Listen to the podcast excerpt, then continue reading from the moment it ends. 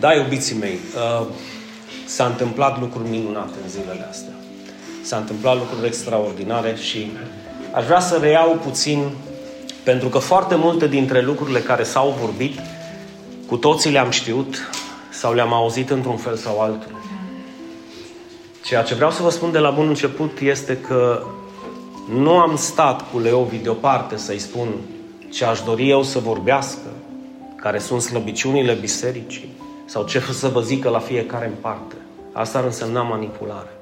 Dar Duhul lui Dumnezeu cu siguranță a vorbit tuturor celor care cred.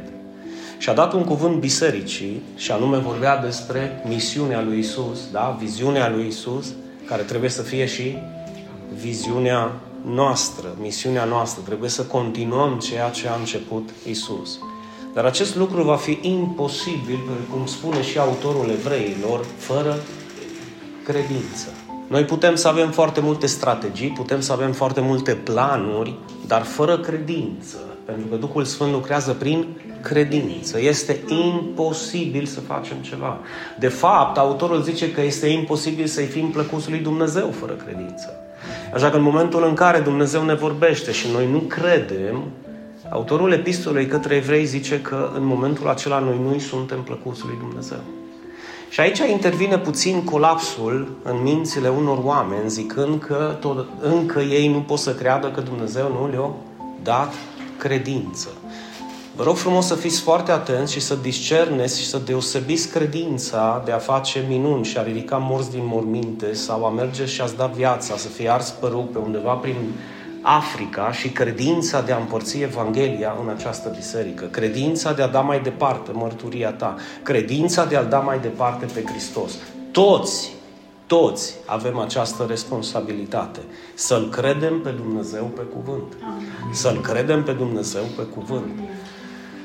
Pentru că dacă ne apropiem de El și motivul nostru pentru a veni la biserică este să ne apropiem de Dumnezeu, trebuie să credem că El, El este, El există. Da? În acest sens El este. Și că îi răsplătește pe cei, pe toți cei ce îl caută. Dacă tu îl cauți pe Dumnezeu, tu vei primi răsplata lui Dumnezeu. Asta dincolo de faptul că primești mântuirea în dar. Dacă nu te oprești la mântuire, să zici, gata, ați mântuit, toate aranjate și vrei o răsplată a lui Dumnezeu, dacă tu îl crezi pe Dumnezeu pe cuvânt, tu vei fi răsplătit. Și pe deasupra și plăcut lui Dumnezeu. Amin. Răsplata lui Dumnezeu este și va fi întotdeauna pe măsura sacrificiului tău. Dacă tu te jertfești mai mult pentru lucrarea lui Dumnezeu, tu vei fi răsplătit într-o măsură mai mare. Bine din da, noi după cel ce fuge. Ba da, este scris, sunt excepții, că unul nu a fugit deloc și cerurile s-a deschis, dar regula de bază este că fiecare cât a semănat, atât a și cules. Nu te baza pe excepții. Nu-ți clădi viața pe excepții, ci pe regula lui Dumnezeu. Și regula lui Dumnezeu este simplă. Cel ce seamănă puțin, va... Păi bine, Dinu, eu am, eu am semănat puțin și în continuu secer mult. Ai grijă că e posibil să nu culegi mult toată viața. Deci ai foarte mare grijă. Regula zice că cine seamănă mult, va secera mult. Seamănă mult din timpul tău. Seamănă mult din ceea ce Dumnezeu ți-a încredințat în mâinile tale. Seamănă mult ceea ce Dumnezeu te-a pus responsabil. Seamănă mult și vei culege mult. Asta este răsplata lui Dumnezeu. Și dacă vorbim de semănat, bine, Dinu, ce pot să seamăn în afară de timpul meu, în afară de jertfa mea, în afară de ceea ce pot să fac pentru lucrare, seamănă cuvântul. Semănătorul adevărat seamănă cuvântul. Nu trebuie să ne pierdem în prea multe doctrine. Cuvântul este simplu. Hristos a murit pentru păcatele noastre. Uite, de exemplu, vine când a venit Paștele. Poți foarte simplu să întrebi pe cineva ce înseamnă pentru tine Hristos a înviat. Și lasă-l să vorbească. Și o să te uimești să vezi ce explicații îți dau. Vine Crăciunul. Iisus a venit pe acest pământ, Mântuitorul s-a născut. Ce înseamnă pentru tine acest lucru? De ce a venit printre noi? De ce s-a făcut trup? Și acolo poți să legi iară Evanghelia. Amin. Amin. Spre exemplu, eu am fost la biserica mea. Ce înseamnă pentru tine biserica ta? Cum ești tu parte, ca mădular, în trupul lui Hristos, în biserica ta? Învață-mă, spune-mi puțin, vorbește-mi puțin despre ea. Sunt extrem de multe lucruri simple care se pot vorbi și să se ajungă întotdeauna la adevărata sămânță, și anume cuvântul. Adică, eu cred că puncte, puncte, părerea mea este puncte, puncte și tu spui, Isus a spus, este scris, Dumnezeu a spus. Sunt totalmente diferite aceste afirmații decât părerile, concepțiile sau gândurile noastre. Seamănă cuvântul, seamănă cuvântul. Și cea mai însemnată sămânță, dacă este să vorbim din cuvântul lui Dumnezeu, este Marea Trimitere. M-am uitat puțin peste, peste predicile anterioare. Nu de demult uh, am vorbit despre acest lucru. Nevoia de ucenici, trei părți. Marea Trimitere. Am vorbit despre ea continuu. Dinu, că quieres que hable con tu iglesia?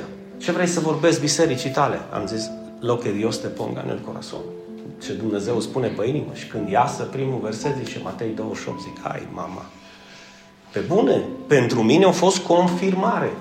Vine cineva de la mii de kilometri și reia să zic predica care ai predicat-o tu acum o lună de zile fără să-i spui absolut nimic. Și zice că fără această mare trimitere, biserica nu o să crească. Eu am spus altfel, am zis că când moare într-o biserică Marea Trimitere, moare împreună cu Marea Trimitere și ucenicia și biserica. Pentru că nu o să mai fie biserică, o să fie un club de entertainment, de o asociație caritabilă care bată de mâncare sau ajută pe cei nevoiași, dar nu este Evanghelie. Și fără Evanghelie nu ai mântuire. Așa că noi trebuie să avem ca cel suprem semănarea cuvântului. De aceea, în Marea Trimitere, în Matei este scris, duceți-vă și faceți, verbe, duceți-vă și faceți ucenici din toate neamurile, botezându-i numele Tatălui, al Fiului și al Duhului Sfânt și învățându-i. Învățându-i. Asta, apropo, bun, m-am botezat, ce fac? Continui să înveți ce ți-a poruncit Hristos. Amin. De ce? Pentru că e spre binele tău. Doar spre binele meu, Dinu, și spre binele celor care te aud pe tine. Amin. Și dacă ne uităm în Marcu, Isus este foarte direct și zice, duceți-vă în toată lumea și proclamați sau vestiți Evanghelia la orice făptură. Cine crede și se va boteza, va fi mântuit. Ce promisiune extraordinară! Ce promisiune de viață! Eu cred, Doamne, vestea Ta bună și eu închei un legământ cu Tine. Eu vreau să închei un legământ cu Tine deoarece Tu mi-ai poruncit în cuvântul Tău. Trebuie să cred acest lucru din toată inima ca să fac acest legământ. Și apropo, bineînțeles că s-a deschis puțin cutia Pandorei în discuțiile noastre și mi-a spus, cum stai Dinu cu botezurile? Pe zic, am oameni care s-au botezat ca mine, nu țin minte, zice, zic, în primele zile și am oameni care au trecut ani de zile și încă se mai gândesc. Deci, eso no puede ser. zic, si, puede ser, le am zis. Vezi că la mine când vin, zice, de la Biserica Catolică și își dau seama că au venit în adevăr și au primit adevărul, primul lucru care mă întreabă, pastor, când e următorul botez? Zic, da, da, Leovi, dar asta o face Dumnezeu într-o cultură care este mult mai deschisă. Aici când venim noi la Dumnezeu, venim cu niște bagajote, să nu le zicem bagaje, că sunt bagaje cât china de mari, de tot scoatem din ele rând pe rând până le scoatem de tot. Și când suntem eliberați de poverile astea religioase, atunci putem intra în apa botezului. Până atunci nu. Nu este păcatul ce te împiedică să te botezi. Dacă nu ești botezat, ascultă-mă. Nu este păcatul, este necredința care bineînțeles că este păcat, dar într-un alt fel, că tu te gândești, bă, nu mă botez până nu schimb aia, până nu fac aia, trebuie să te botezi și pe urmă Dumnezeu te va ajuta să schimbi aia și cealaltă. Este ca și când tu ai zice, bă, stau în concubinaș cu viitoarea mea soție și nu mă căsătoresc cu ea numai când o să fiu bine. Nu o să fii bine niciodată. În continuu vei avea probleme. Da sau ba? În continuu avem probleme, dar dacă suntem căsătoriți știm că am făcut un legământ și nu o să-l încălcăm și o să fim împreună până la sfârșit. Așa că atenție cu marea trimitere și cu împlinirea acestei porunci, că este începutul vieții creștine în viața noastră. Mergem mai departe. Ce credeți voi că așteaptă Hristos de la noi? Dacă nu să vestim și noi Evanghelia. Unde este Evanghelia? 1 Corinteni 15 de la 1 la 4.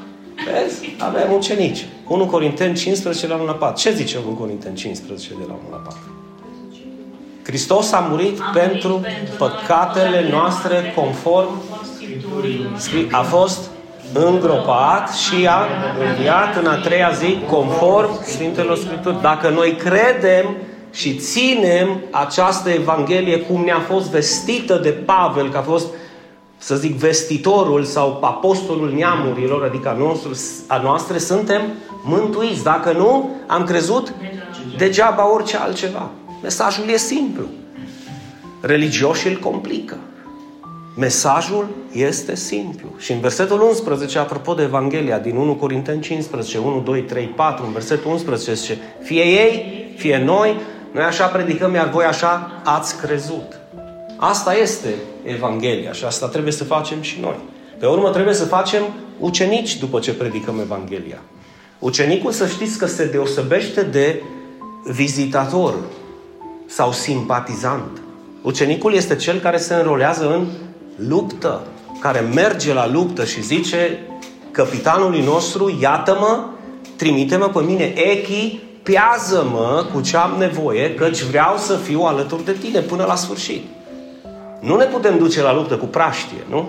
Nu ne putem duce la luptă cu mâinile în buzunar. Nu ne putem înfățișa în fața celor care ne vor, vorba aceea, demonilor care ne vor moartea, care vor să distrugă, care, precum este scris că a venit să omoare, să distrugă, să fure, să-ți fure pacea, să-ți omoare familia, să-ți omoare sănătatea. Nu ne putem opune cu mâinile în buzunar. Nu am venit, hai, Dumnezeu e cu mine, omoară-l. Câteodată trebuie să ne ridicăm în picioare și să avem rugăciuni de tipul ce le-am avut până acum. Mai câteodată Leovi mai striga la mine și zice, bă, Dinu, mai încet, mă, Bă, Dinu, mai îndepărtează un pic microfonul. Strigam. Eram într-un foc și într-o dragoste de nedescris. Bă, mai oprește-te, mă, zice, mă. Copiii și Gabriela știe. Așa am venit și am început să strigăm și pe aici, să aplaudăm, să urlăm și ne-am dat seama că strigăm și aplaudăm și urlăm singuri până ne-am liniștit că cultura este diferită. Dar dacă avem o cultură a împărăției și dacă avem o inimă a împărăției, și nu ne veți lăsa să facem noi singuri, ăștia slujitorii care suntem în față, să facem noi singuri aceste lucruri și să vă veți uni cu noi. Cei ce vor veni de afară vor gusta din acest lucru și vor simți Amin. că este bun ce facem. Nu vor veni la un show, bă, mă duc să văd cum sârgă păstorul sau diaconul sau învățătorul care l-a chemat din să predice și mă duc acasă la fel cum am venit. Mă înrolez și eu în această armată a Domnului. Pe urmă trebuie să-i botezăm pe acești ucenici. Și în cele din urmă să învățăm tot ceea ce Hristos a poruncit spre binele lor dacă iubim. Amin. Spre binele lor dacă iubim. Hai să vă dau un scurt itinerar. Era sfârșitul anului 2000 când am acceptat eu chemarea de a fi un ucenic. Au trecut 23 de ani. A fost o chestiune de alegere. Să continui să fiu un simpatizant care iubește o biserică și vine la biserică deoarece îi place să vină la biserică, că există un grup foarte fain, un păstor care predică foarte fain, sau să zic, iată-mă, trimite-mă pe mine și să mă înrolez ca și ucenic al lui Dumnezeu. Și am ales să fiu un ucenic al lui Hristos. Acolo a început procesul meu. Exact în urmă cu 23 de ani. De fapt, când mi-am dat seama că există un, un botez, m-am înscris pe listă imediat. De ce? Pentru că în inima mea, în adâncul sufletului meu, am zis, pe toate le-am probat, nu mai vreau să dau înapoi, mă voi duce până la capăt cu Hristosul în care am crescut, cu adevărat. Și pe urmă am primit oferta de la Leovi, la sfârșitul anului 2000, să vin la el ca și profesor de muzică, avea o deficiență, să zic așa, în grupul de laudă și închinare și a început Dumnezeu să mă folosească la el în biserică. A început să prindă drag de mine și mi-a făcut o ofertă de nerefuzat, care a sunat cam așa. Hijo, quiero que se venga conmigo. Fiule, vreau să vii cu mine.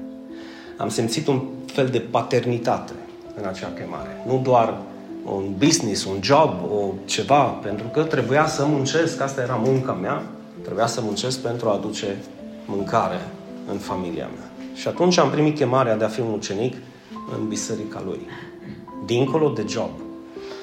Și nu eram orice fel de ucenic. După spusele lui, și el vă poate confirma la când ne ajungem în Costa Rica, nu am avut probleme de genul acesta să-mi reproșez de cineva că nu sunt ascultător sau că nu sunt supus. Adică când ei spuneau la dreapta, eu să o iau la stânga, că eu vreau să fiu mai diferit. Eu nu mi-amintesc unul să mă fie așezat să-mi zică, bă, Dinu, nu e ok ce faci. Asta nu înseamnă că am fost perfect. Vreau să spun că mi-am propus să fiu supus. Mi-am propus să accept, să-mi accept, să zic, tema mea, da? Că până la urmă este o temă în ucenicie, să aleg să fiu un ucenic. Și nu orice fel de ucenic, ci un ucenic ascultător, un ucenic plin de dragoste și în mod special plin de râvnă pentru lucrarea lui Dumnezeu. Pentru mine asta a fost da și amin din totdeauna, din acel moment. Da și amin. Pe urmă, când am început să fiu alături de pastorul Leovi, nu doar că nu am ieșit din cuvântul lui niciodată, și chiar vă rog, când ajungem în montania de Fuego sau când vine el, printre discuțiile ce le aveți, să le vorbiți. Așa cum a zis Rai Circle, cum a zis Fernando Palomo, cum a zis Billy, vă spun ce a zis și el. Este un pic ciudat să vorbești despre tine în acești termeni pentru că sună un pic ca mândrie. Dar asta vreau să vă spune ca și mărturie. Nu am ieșit din cuvântul lui niciodată. Absolut niciodată. Chiar și atunci când mi s-a părut că nu face ceea ce trebuie în mintea mea și în inima mea, n-am întrăznit să-i zic, bă, nu e ok ce faci. Eu, unul, n-am întrăznit să-i zic așa ceva. Eu am ales să nu-i zic. Am învățat să-l onorez și mare atenție în acele lucruri pe care eu știam că el le așteaptă de la mine. Cum eram lider de închinare, ori de câte ori venea cu un mesaj, eu deja știam în prealabil cu o zi, două, despre ce va vorbi, ca cântecele pe care le cântăm să fie în concordanță da, cu tema lui. Să nu vorbească el de, să zic, de Evanghelie și eu să cânt despre zidurile Ierihonului sau așa mai departe. Deci toate acestea erau da și amin pentru mine. De multe ori mergeam în, în biserică și cântam și știam că îi place să fie altarul curat, știam că îi place detaliile de a fi toate lucrurile cum trebuie, instrumentele să fie curate, Doamne ferește să fie ceva... Nu că nu era frică de el, era o chestiune de inimă, era o responsabilitate a mea. Nu puteam să aștept să vină el ca păstor să-mi curețe mie chitara pe care eu cânt. Sau pianul pe care eu cânt, sau boxele care erau acolo.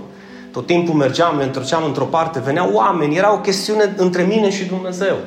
Asta se întâmpla când venea Roland și venea echipa de curățenie la biserică și mă găseau pe mine practicând și exersând în biserică. Din Nosa Judas, clar, vă ajut cum să nu. Și dacă trebuia cu mopul, dacă trebuia să curățăm pe jos, dacă trebuia să curățăm băile și nu odată, nu odată, ci de multe ori m-a surprins venind la biserică că venea pe nepusă masa și venea din Mitsubishi lui îmbrăcat la costum cu pantofi încă scârția pe jos și eu eram pe genunchi, stergeam pe jos sau curățam pe jos și el era lângă mine și mi-amintesc cum s-a plecat, și punea mâna peste mine și zicea, din nou mă simt onorat că ești aici, zicea. Deci nu trebuia să practici pentru. Zic, bă, da, da, zic, a venit echipa de curățenie și zic că îi ajut și pe ei un pic. Și despre să-l auzeam cum vorbea cu Roland, bă, de când ești aici? De vreo două ore. De când e Dinu cu voi? Deci de, el ne-a deschis. Deci de momentul când am intrat, a lăsat instrumentele și a venit lângă noi. Eu știam că îi place acest lucru. Eu știam că el este în căutare de slujitori.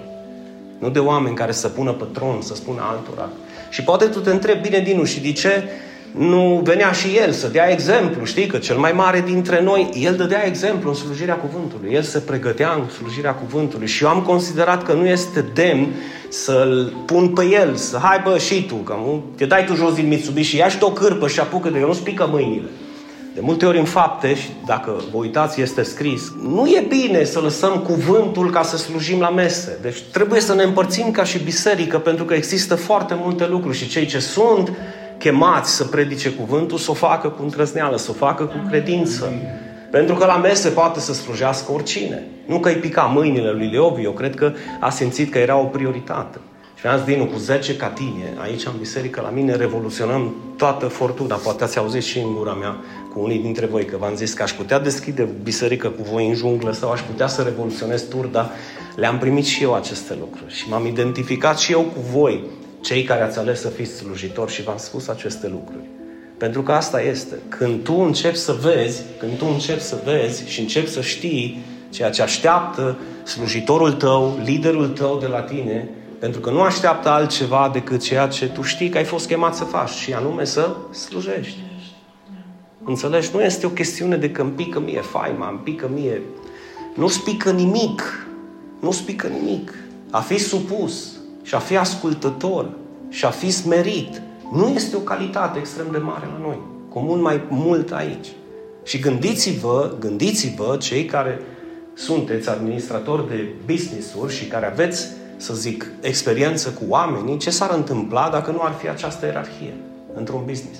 Ce s-ar întâmpla dacă soldații ar zice capitanului ce trebuie să facă? Ce s-ar întâmpla? Adi? S-ar întâmpla opusul, anarhia. Fiecare face ce vrea și cam asta se întâmplă în biserici. Erarhia este o binecuvântare în biserici. Bine, în bisericile adevărate, în care cine e pus să slujească, vă slujește. Dar nu slujește unor stăpâni, am mai spus-o acum câteva săptămâni. Slujește altor slujitori. Și dacă cel mai mare vă slujește pe voi, voi ce faceți? Suntem datori. Ați înțeles? Suntem datori să ne slujim unii altora. Așa că dacă ar exista o provocare pentru tine astăzi, este vezi unde poți sluji, pe cine poți sluji și cum te poți implica în această lucrare să slujești. Nu să dai sfaturi, că românii au fost buni să dea sfaturi tuturor. Să zică cum să facă, cât să facă, unde să facă.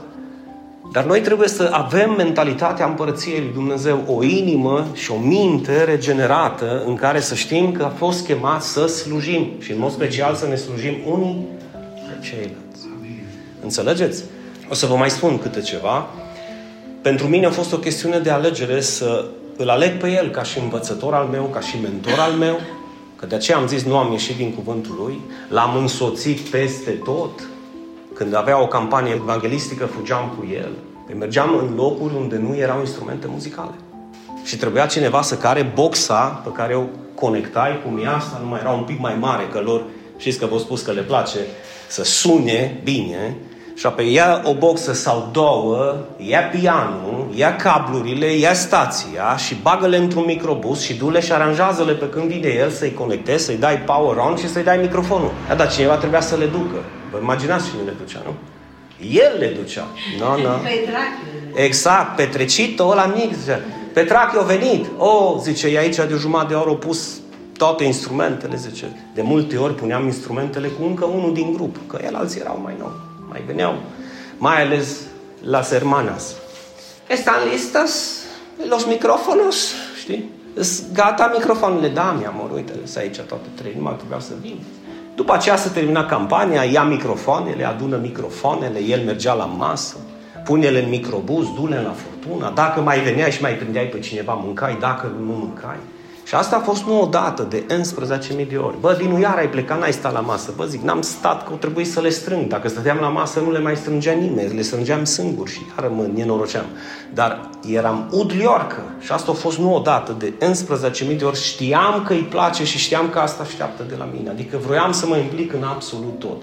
Eu l-am ales pe el ca și învățător al meu și eu am ales să fiu ucenicul lui și l-am recunoscut. I-am recunoscut autoritatea pe care Dumnezeu a desemnat-o peste el. Nu a fost o chestiune de, ai Doamne, mare era Leovi. Nu, era mare chemarea ce a făcut-o Dumnezeu peste el. Și eu am ales să respect acest lucru. Să respect chemarea pe care Dumnezeu i-a făcut-o lui. Deci e o chestiune de alegere. Sau aveți impresia că eu nu simt cine mă respectă pe mine. Vă înșelați. Simt și prin porii când cineva mă respectă și când cineva nu mă respectă. Și tu știi prea bine și tu simți treaba asta. Este că e o chestiune umană, o simțim. Pentru că se simte dincolo de cuvinte, se simte în cuvinte, în gesturi și în fapte. Și vă știți foarte bine, cine vă iubește cu adevărat, cine vă slujește cu adevărat, voi simțiți. Nu este o chestiune, trebuie să faceți listă, știți foarte bine.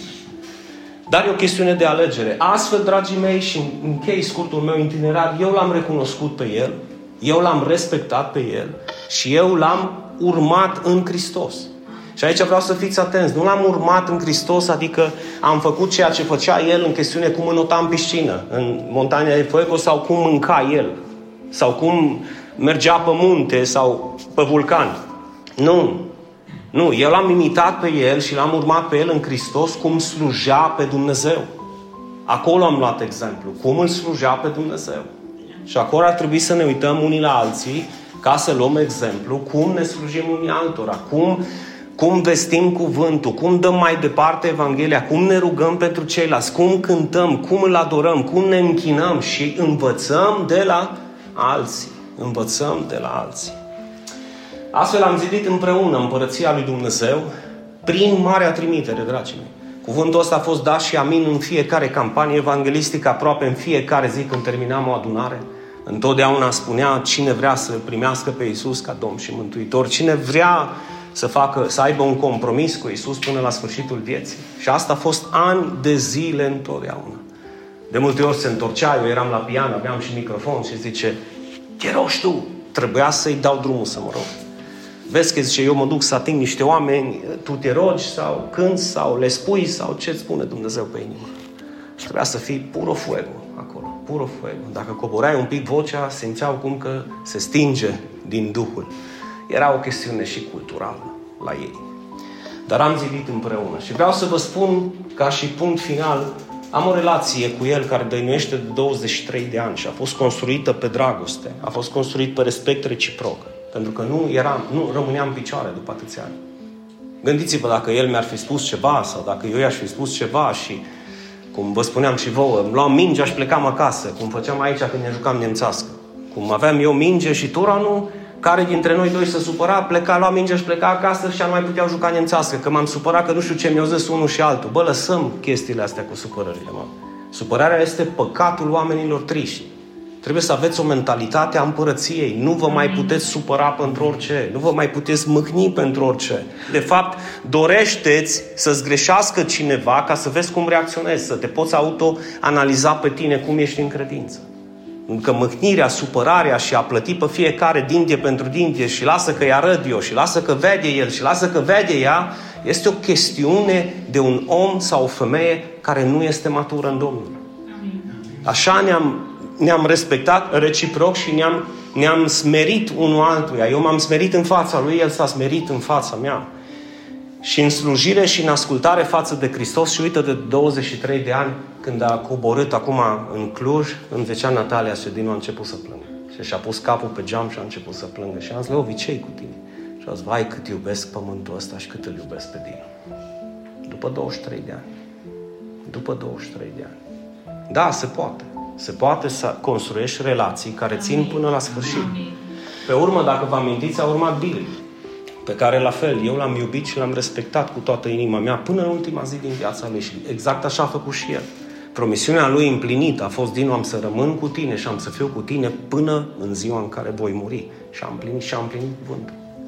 Nu ne-am supărat niciodată. Nu ne-am certat niciodată.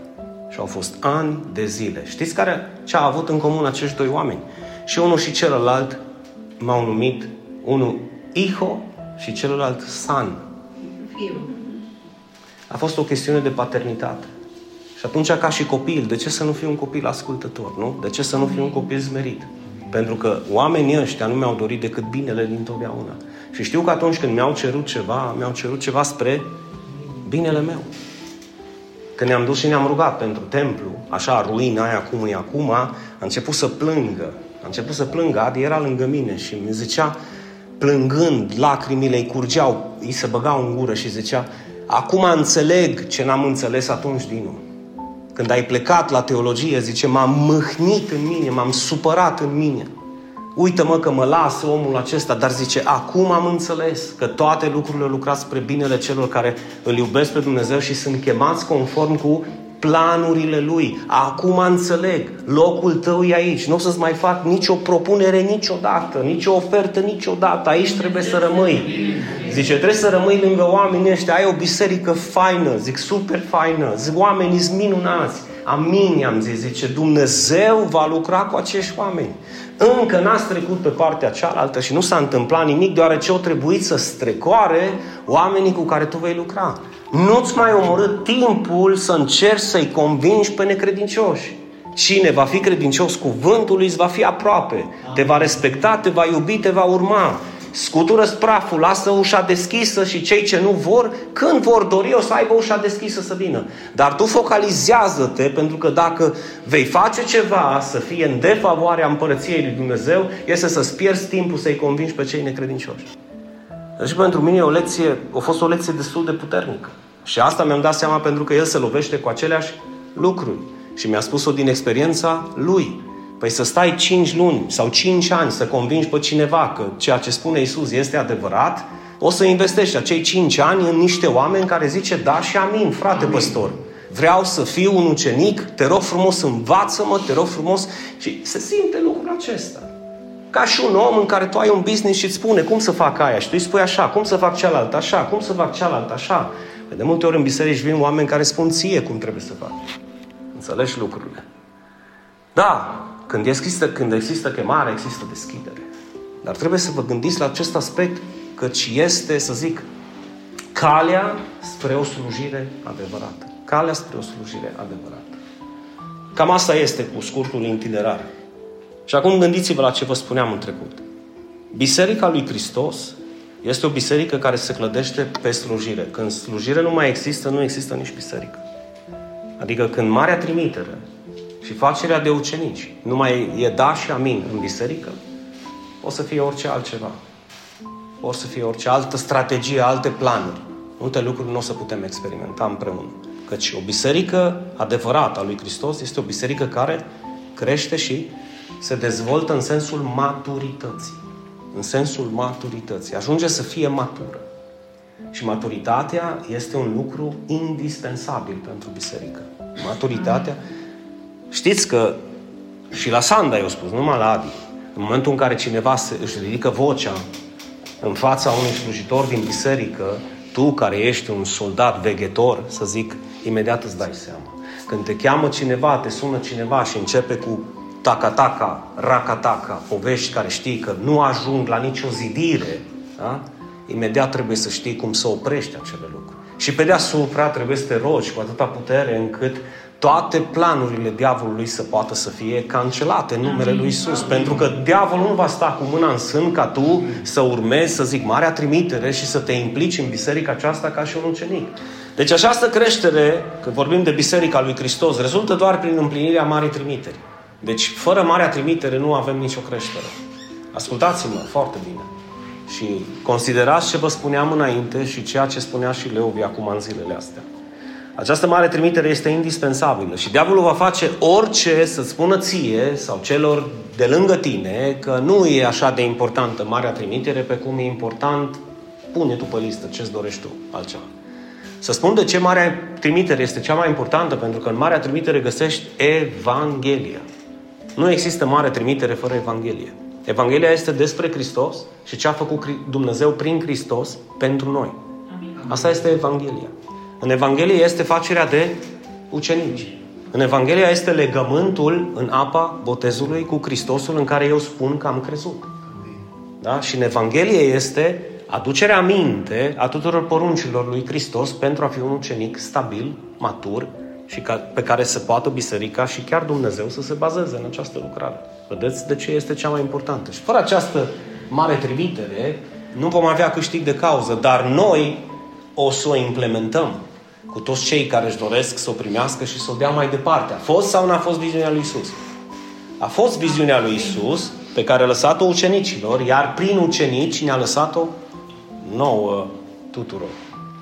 Când vom urma această chemare, această viziune a lui Isus, vom avea și parte de sprijinul Duhului Sfânt și de puterea Duhului Sfânt, care va însoți biserica care se roagă și crede, cum zicea și Leovi, cu ce? Cu semne, cu minuni, cu transformări, cu schimbări radicale, în care oamenii care vor veni de afară vor putea să zică și eu vreau să fiu ca el și eu vreau să fiu ca și ea și eu vreau să fiu ca și ei.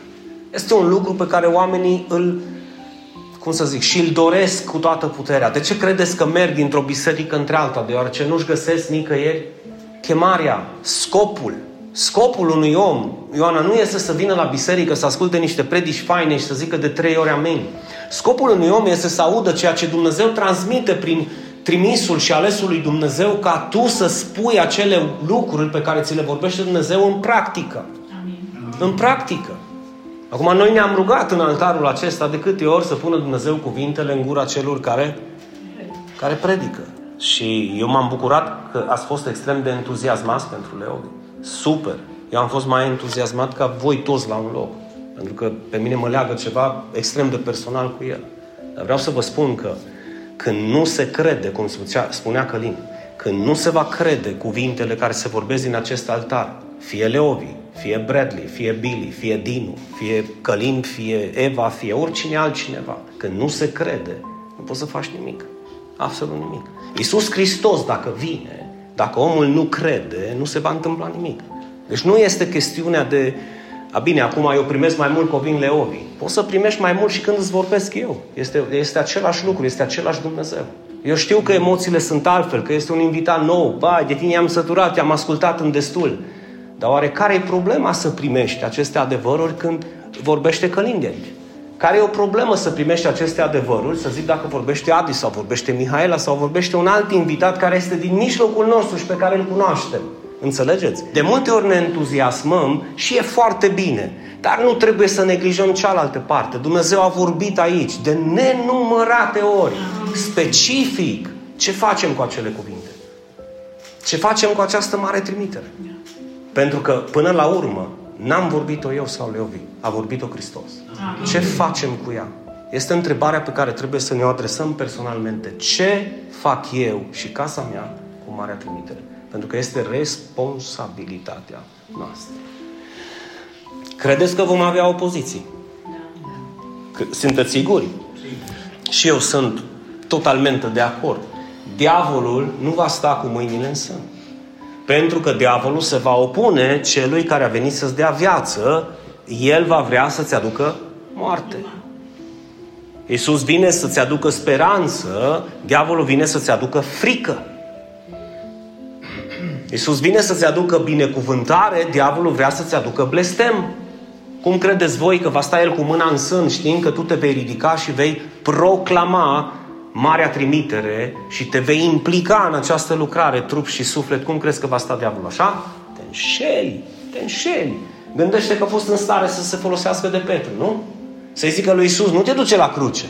Dacă nu se ducea Isus la cruce, nu mai aveam Evanghelie, nu mai aveam jertfă pentru păcate, nu mai aveam mântuire, înțelegeți? De aceea au zis Isus, înapoi a mea, satano, bă copile, ce ți se întâmplă? Cum să nu mă duc la cruce? Bine, intenția era bună, vreau să stau cu noi, te iubim, Ia, dar e o lucrare de făcut, mă, fraților, dincolo de iubirea pe care o avem și că ce fain ne place să stăm împreună, există o lucrare pe care o pus-o Dumnezeu în mâinile noastre. Și această lucrare se va dezvolta și se va desfășura prin împlinirea Marei Trimiteri. Amin. Și trebuie să înțelegem acest lucru. Bine, dacă ne dorim ca biserica să crească și să fie însoțită de putere, să fie însoțită de lucrul Sfânt. Așa că grijă mare că s-a folosit de Petru cu siguranță, vrea să folosească și de tine. Și vrea să folosească și de cei apropiați ție. Iată câteva sfaturi și închei cu ele. Era de Apostolul Pavel. Vă sfătuiesc ca pe niște copii ai mei prea iubiți. Chiar dacă ați avea 10.000 de îndrumători în Hristos, cum avem și astăzi, în căutare pe Google și deja știu și aia, și aia, ăla zice așa, ăla zice așa, ăla zice așa, ăla zice așa, ăla zice așa, atunci am eu îmi formez în capul meu un ghiveci cum eu cred, cum eu mă gândesc și așa mai departe. Am o biserică locală, se referea Pavel aici. Păstoresc o biserică locală. Cu toate că aveți mulți îndrumători pe piețe sau pe afară, eu v-am născut în Hristos prin Evanghelie. Dumnezeu a pus în gura mea Evanghelia să vă vestesc vouă, într-un fel sau altul, și Pavel zice că eu v-am născut în Hristos prin Evanghelie. Vă îndemn, deci, urmați exemplul lui Hristos, așa?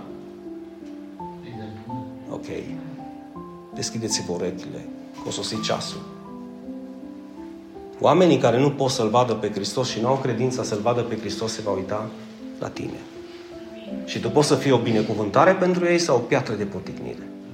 Eu știu că e foarte ușor să zici, uite la mine, uite-te la Hristos. Începe să-ți propui ca oamenii să uite la tine, să-L vadă pe Hristos Amin. în tine Amin. și prin tine. Amin. Hai mă, din nu Pavel. Nu! Tu ești Adi. Amin. Și tu ești Fane, și tu ești Călin, și tu ești Gabriela. Oamenii să pot uita la tine să-L vadă pe Hristos. Pentru că altfel nu pot să ajungă la El. Întotdeauna a fost așa. Dacă vrei să fii o binecuvântare. De ce face treaba asta, Leovi? Sau de ce o fac eu? Și de ce te provoc să o faci și tu? Pentru că vorbim despre o lucrare a lui Dumnezeu, nu lucrarea noastră. Amin. Și vorbim despre o provocare, Dumnezeu așteaptă de la noi să fim și noi exemple de dragul lui Hristos. De dragul lui Hristos. Dar asta trebuie să mă dezbrac eu de mine. Și nu se va întâmpla dacă nu o voi face. De aceea vi l-am trimis pe Timotei, uite cum zice Pavel, copilul meu prea iubit. Vedeți paternitatea, nu era copilul lui de carne. Nu era copilul lui de carne și eu știu că noi aici, în Ardeal și în mod special în România, avem această această concepție, bă, familia ce familie, că sânge, că... Bă, fraților, uitați-vă un pic în sânul familiilor din societatea noastră. că s-a împlinit ceea ce spune Hristos. Nu vorbește mama cu fica, nu vorbește fiul cu tata, nu vorbește sora cu fratele și viceversa. Își lasă părinții prin azile, renunță la ei după ce i-au crescut o viață întreagă. Despre ce familia, să nu zic acum un cuvânt, despre ce familie vorbim? Asta nu e familie, asta, asta, astea sunt rude. Da, sunt și familii adevărate, care sunt prin sânge, dar acelea se construiesc precum se construiește această familie. Uite, de exemplu, un om care nu renunța la mine, cum a fost Billy, nu? Sau prietenia sau familia pe care o am cu, cu, cu Leovi, de atâția ani. Sau prietenia sau familia ce o am cu voi de atâția ani. Și continuăm să o avem până la sfârșit. E un exemplu ce facem noi în familia iubită a lui Dumnezeu pentru familiile de sânge, pentru rudele de sânge. Bă, deschideți-vă ochii și uitați-vă. Da, poți să-ți iubești tatăl, poți să-ți iubești mama, poți să-ți iubești sora, poți să-ți iubești nepotul. Nu te întorci cu spatele, gata, eu rudă cu el și nu mă mai interesează. Ce familie e aia? Puteți să-mi spuneți ce familie e aia? Asta e ca și aia pe hârtie, știi? Ne-am căsătorit pe hârtie și înăuntru în casă trăim un infern. Pavel îl trimite pe Timotei și le spune, el vă va reaminti modul meu de viață, ați văzut? În Hristos. Nu modul meu de viață cum îmi fac momneala să mă duc la pești, nici modul meu de viață cum mănânc, nici modul meu de viață cum îmi trăiesc viața, nu, modul meu de viață în Hristos, modul meu de viață în biserică, modul meu de viață în lucrare, modul meu de viață în cuvântul lui Dumnezeu. Asta trebuia să le amintească. Așa cum îi învăț eu pe oameni pretutindeni în toate bisericile. Asta scria Pavel în Corinteni. Pe urmă îi scrie lui Timotei, copilului său, și zice, predică cuvântul. Amin. Predică cuvântul. Fii pregătit la momentul potrivit. Hai te rog frumos să aduci un îndemn. Hai te rog frumos să aduci un cuvânt. Și la momentul nepotrivit, când te ia cineva din, ca din oală. Cum e cu aia? Ai, stai să mă gândesc, știi? Cum e cu cealaltă? Astea sunt momente nepotrivite. Astea sunt momente care vin pe neașteptate. Corectează. Ai ce greu e, ha? Corectează, mustră. Vedeți că numai un tată, deci numai un tată își propune ca să-i copii să fie disciplinați. Și nu îi lasă de capul lor. Acum, sincer, ți-ai lăsat copiii de capul lor? Fără să-i corectezi, fără să-i mustri. Nu, dacă nu este dragoste, nu-i vei corecta și nu-i vei mustra, îi vei lăsa în plata lor. Dar dacă există dragoste adevărată, vor avea parte să fie corectați. Nu e așa, iubitul meu, nu e așa, iubita mea. Și chiar mustrare, nu mai pune mâna, nu mai face. E adevărat?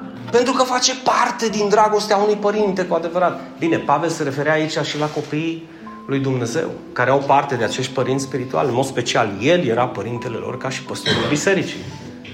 Pentru că Dumnezeu l-a stabilit acolo. Și să știți că este foarte greu. Este foarte greu. Și vă știți foarte bine în, în lucrarea de slujire pe care o avem împreună, că am corectat, a fost momente când v-am mustrat, unii le-au plăcut, la altora nu. Sunt oameni pe care nu îmi permit să corectez și să, să mustru pentru că nu mi-au deschis ușa. Adică au fost cumva, bă, nu te băga și nu mă bag. Nu mă bag. Pentru că în momentul în care cineva te acceptă ca și un ales al lui Dumnezeu, te acceptă ca și trimisul lui Dumnezeu, ca și păstor, ca și mentor, ca și învățător, te va întreba. Cum faceți foarte mulți dintre voi. Frate păstor, cum e asta? Frate păstor, cum e cealaltă? Nu că le știu eu pe toate, dar aș vrea să ascultați și o părere. Sunt care nu întreabă niciodată. Nu o să viu eu să le bat la ușă, bă, hai să spun eu cum stă treaba. Bă, dacă tu le știi pe toate, întreabă tu pe Dumnezeu și stai tu cu el, liniștit. Dar asta e încă o dată îți spun. Asta încă o dată îți spun. Dacă toate bisericile reacționa așa, n-ar mai fi biserică. Ar, mai fi, ar fi o anarhie în care fiecare ar face ce vrea, când vrea, cum vrea și nu ar fi nicio conducere. Nicăieri. Nicăieri. Așa că corectează, mustră, îndeamnă cu toată răbdarea și învățătura. Căci va veni vremea când oamenii nu vor mai suporta învățătura sănătoasă, în mod special Marea Trimitere legată de Hristos și facerea de ucenici și botezul, pentru că zice, a, asta, Asta nu e. Și când diavolul reușește să pună în inimile oamenilor că asta nu e important și că nu e o învățătură sănătoasă, că avem alte învățături sănătoase, Marea trimitere va eclipsa în fața ritualurilor, în fața tradițiilor și în fața multor altor lucruri pe care voi deja le cunoașteți în societatea noastră și în multe alte societăți din alte țări. Și își vor îngrămădi învățători după poftele lor care să le gâdile auzul. Își vor întoarce auzul de la adevăr și se vor duce după mituri, însă, însă, tu fii treaz. Tu fii treaz. Tu fii treaz. În câte lucruri? În toate lucrurile, fii treaz. Îndură suferințele. Fă lucrarea unui evanghelist, împlinește-ți slujba. Și încheiem. Și aici fac apel la ce spunea și Leovi. Fiindcă noi, deși umblăm în fire, trăim într-un trup de carne, nu ne luptăm potrivit firii. Atenție puțin. Există o luptă în ceea ce facem. Că dacă nu ar fi luptă, am fi fost 10.000 de oameni de, de 6 luni încoace. Înțelegeți? Dacă nu ar fi fost o luptă, tu erai trup și suflet 100% dispus să-i spui lui Dumnezeu, iată mă trimite pe mine, eu nu zic ție niciun cuvânt. Ce spui tu, eu zic da și amin. Dar tu știi că înăuntru tău este o luptă pe care o dă Duhul Sfânt cu tine să te schimbe. Imaginează-ți cu cei de lângă tine și cu cei pe care tu îi cunoști. E o luptă continuă. De aceea împărăția să ia cu năvală, să ia cu, cu putere, nu să ia cu, bă duc în patru labe, da de da de ajung și eu la împărăție. Da, da de da de ajung și tu, dar ce se întâmplă cu cei de lângă tine? Dacă tu da de da de ajungi. Cu siguranță așa nu ajung. Așa că propuneți, propuneți din toată inima să te gândești că lupta asta nu se poate câștiga cu armele firești. Care îți dau una și îți fac și îți dau și îți dreg. Asta nu, nu se pot câștiga cu luptele astea. Nu asta este lupta. Nu asta sunt armele.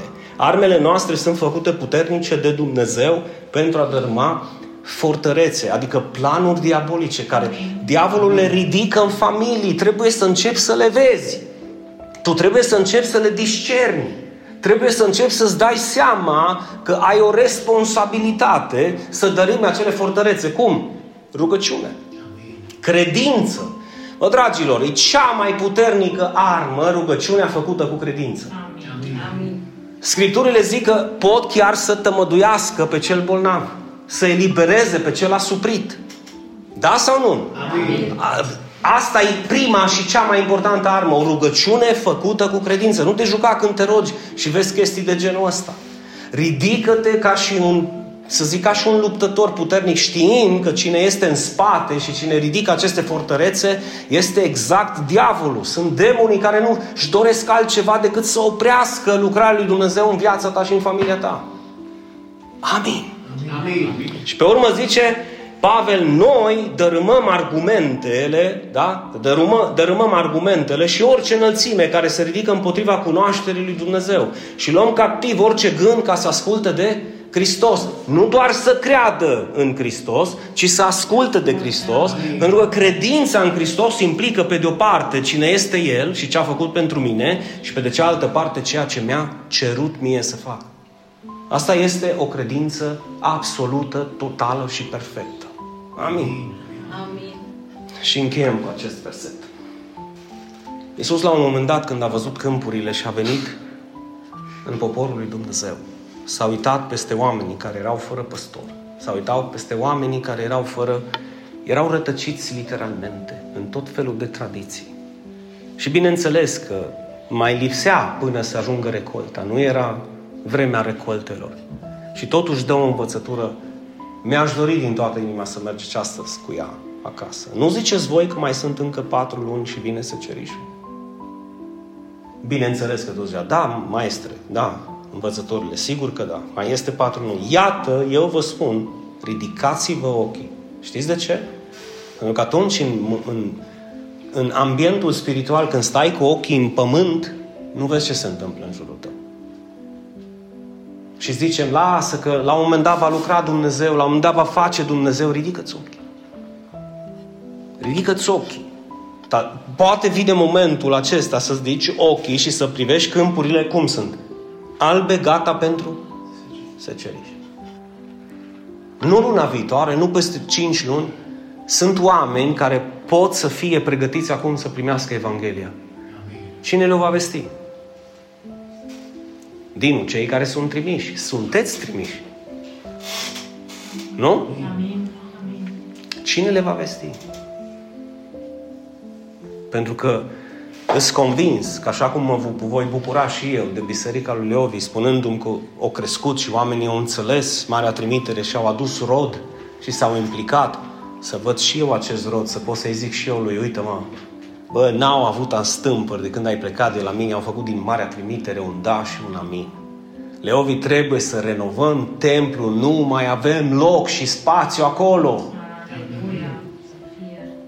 Câmpurile sunt gata. Fiți atenți, nu sunt gata de patru luni. Sunt gata de peste 2000 de ani. De când Hristos a venit, câmpurile sunt gata pentru recoltă. Amin. Doar trebuie să ne ridicăm ochii și să privim că sunt gata pentru seceriș. Chiar acum, cel ce seceră primește răsplată și strânge rod pentru viața veșnică. Pentru ca cel ce seamănă și cel ce seceră să se bucure împreună. Ce frumos momentul ăla când cineva ia telefonul, dacă este departe, cum mi s-a întâmplat de foarte multe ori. Și Dinu, binecuvântez seara când am fost invitat în campania evanghelistică unde tu ai predicat despre. Și mi-au spus predica pe care, bineînțeles, că am uitat-o. Că au fost foarte multe. Unul dintre ei s-a întâmplat chiar acum. Cu Vasquez, Daniel Vasquez. Eram la Fortuna de San Carlos Dinu, la, eva- la campania evanghelistică a lui pastorului Leovi.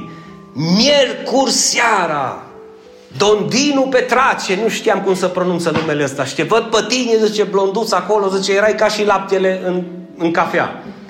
Deci și ai vorbit despre Simon de Sirene, Simon din Cirena și puterea sângelui. În momentul ăla mi-am dedicat viața Domnului. Am zis, dacă Simon din Cirena s-a dus până, la ultim, până în ultimul moment cu crucea lui Hristos, zice, eu cel puțin atâta pot să fac și l-a binecuvântat Dumnezeu extraordinar. Dar mi-a adus aminte că în ziua aia a fost o zi care l-a marcat Dumnezeu. Ce frumos e să te sune cineva să zică, Dumnezeu a lucrat prin viața ta. Dumnezeu a lucrat prin viața ta. Am fost unul dintre aceste spice pe care le-ai cules. De fapt, Dumnezeu le-a cules prin tine. Eu vreau să vă provoc, sincer, suntem o mânuță de oameni, dar suntem o mânuță de oameni faini. Dacă fiecare dintre noi am face din marea trimitere mâncarea noastră de zi cu zi și am luat în considerare literalmente acest aspect, să știți, să știți că deci când trecem pe partea alaltă, lucruri mari se va întâmpla. Amin. Și fii atent, Dumnezeu vrea să folosească de tine. Absolut de tine. Primul lucru și primul gând care mi-a venit mie acum 20 de ani, am zis eu, ca și în Ninive, eu nu, Doamne, eu nu, Iona, eu nu, eu nu sunt pregătit, eu nu știu, eu, ți-ai zis de multe ori, eu nu așa, eu nu așa, eu nu așa, eu nu așa, eu nu așa, până eu zile o dată, ce taci, Că zice, Dumnezeu te pregătește. N-ai venit pregătit la Dumnezeu. Dumnezeu te pregătește, Dumnezeu te echipează și Dumnezeu te trimite. Tu zi, amin, făcea către mine. Tu zici, amin. Amin, dar nici nu credem până am văzut că Dumnezeu chiar echipează pe cei ce cred. Chiar îi schimbă pe cei ce cred. Și chiar îi protejează și îi răsplătește, să zic, cu puterea lui Duhului Sfânt peste ei. Să știți că este un lucru extrem de interesant.